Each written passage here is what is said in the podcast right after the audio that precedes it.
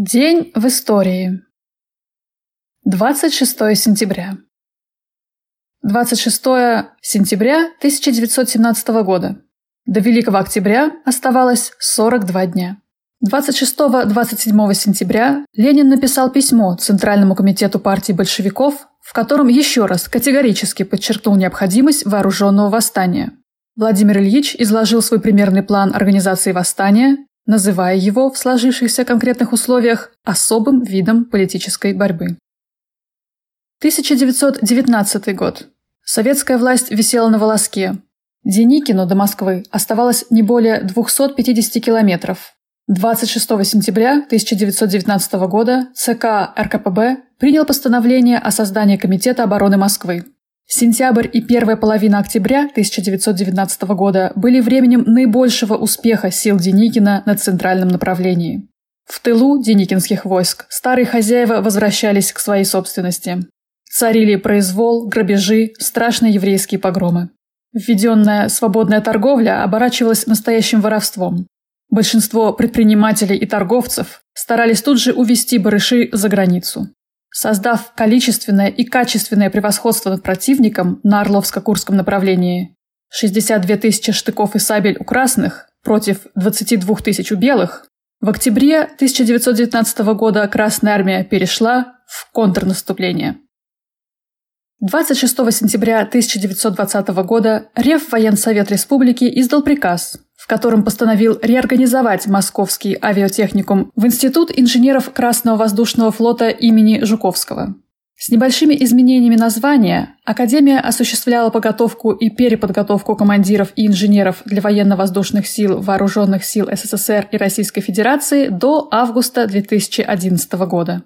Все российские и советские летчики-космонавты – выпускники этого вуза, которого теперь нет.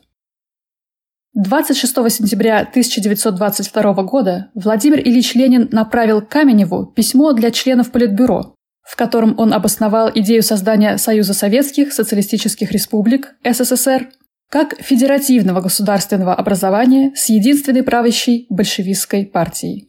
Отстаивая принцип полного равенства объединяющихся советских национальных республик, он писал «Мы признаем себя равноправными с Украинской ССР и другими, и вместе и наравне с ними входим в новый союз, новую федерацию, Союз Советских Республик Европы и Азии». 26 сентября 1939 года во Франции запрещена французская коммунистическая партия. Лидеры французской компартии арестованы. День памяти отца танка Т-34. 26 сентября 1940 года скончался Михаил Ильич Кошкин, выдающийся советский конструктор бронетанковой техники, создатель лучшего танка Второй мировой войны, легендарной 34-ки. Он умер, застудив легкие во время испытания Т-34. Михаил Ильич Кошкин родился 3 декабря 1898 года в селе Брынчаги Угличского уезда Ярославской губернии, ныне Переславский район Ярославской области. Михаил окончил церковно-приходскую школу. С февраля 1917 года служил в армии рядовым. 15 апреля 1918 года поступил добровольцем в сформированный в Москве железнодорожный отряд Красной армии. После окончания гражданской войны с 1921 по 1924 год Кошкин учился в Коммунистическом университете имени Якова Михайловича Свердлова. В 1929 году по личному распоряжению Сергея Мироновича Кирова как инициативный работник в числе партысячников зачислен в Ленинградский политехнический институт, кафедра автомобили и тракторы. После окончания вуза два с половиной года трудился в танковом конструкторском бюро Ленинградского завода имени Кирова. С декабря 1936 года Кошкин возглавляет конструкторское бюро танкового отдела Т-2 Харьковского паровозостроительного завода ХПЗ.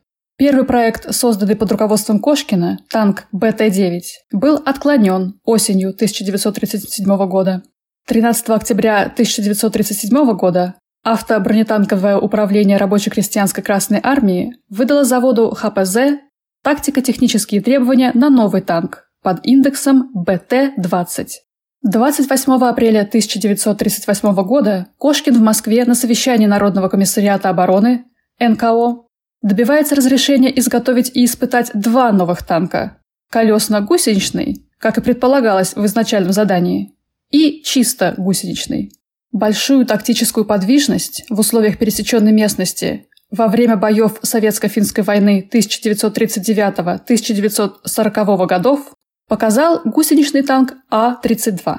В короткие сроки была проведена его доработка. Утолщена до 45 мм броня и установлена 76 миллиметровая пушка. Так появился Т-34.